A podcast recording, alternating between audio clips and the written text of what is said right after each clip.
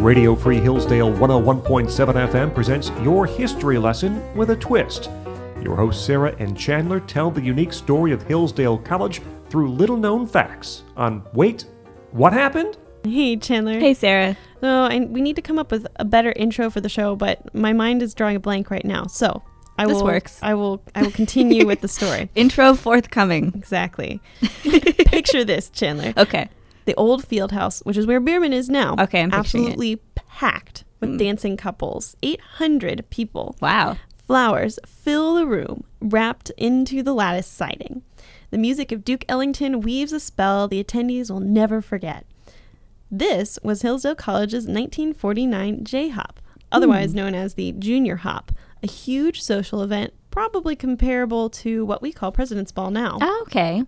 So dancing at Hillsdale was forbidden for quite some time. It was thought to be an immoral pastime, mm. and girls were only allowed to have dancing related events if they asked for permission first.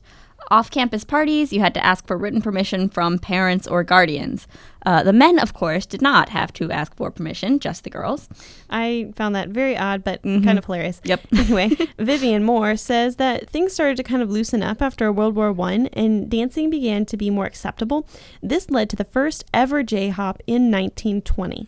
It quickly became the social event of the year.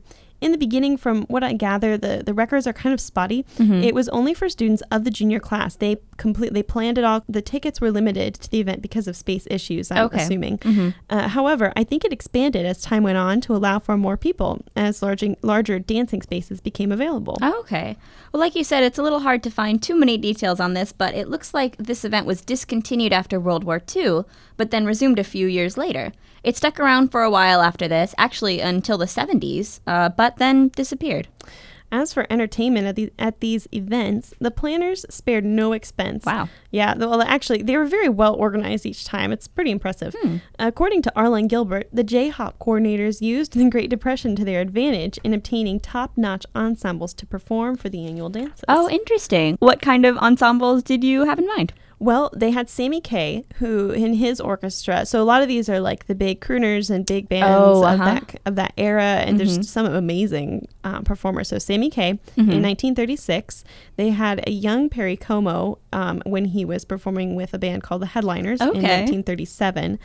Um, they had Percy Grainger, who's a fantastic pianist, or, or was a fantastic pianist and composer in 1941. Actually, he play he played that concert, or that that event, and then he went to the SAI house to play on their piano. Oh, that's so cool. hmm And then Duke Ellington in 1949. Wow. Right. So, and a lot of other celebrities, but those are kind of the bigger names. Um, and then for one year, they always had a J Hop Queen. Mhm. Ed Sullivan chose the J Hop Queen one year. Oh, that's so cool. Mhm. Big bands were the group to get for many years, but the last of this type played in 1962. There's mentions of a 70s J-hop band that had rock music played at it. How times change. One of my favorite quotes was from March 9th, 1949, Collegian. Be there, have your friends there, see that no girl or boy on campus goes dateless on April 1st, 1949, D Day at Hillsdale College. That's so great. I know. So great. Well, that's all I have. So thank you, Chandler. Thank you, Sarah. and thank you to our listeners. You've been listening to Wait, What Happened on Radio Free Hillsdale 101.7 FM.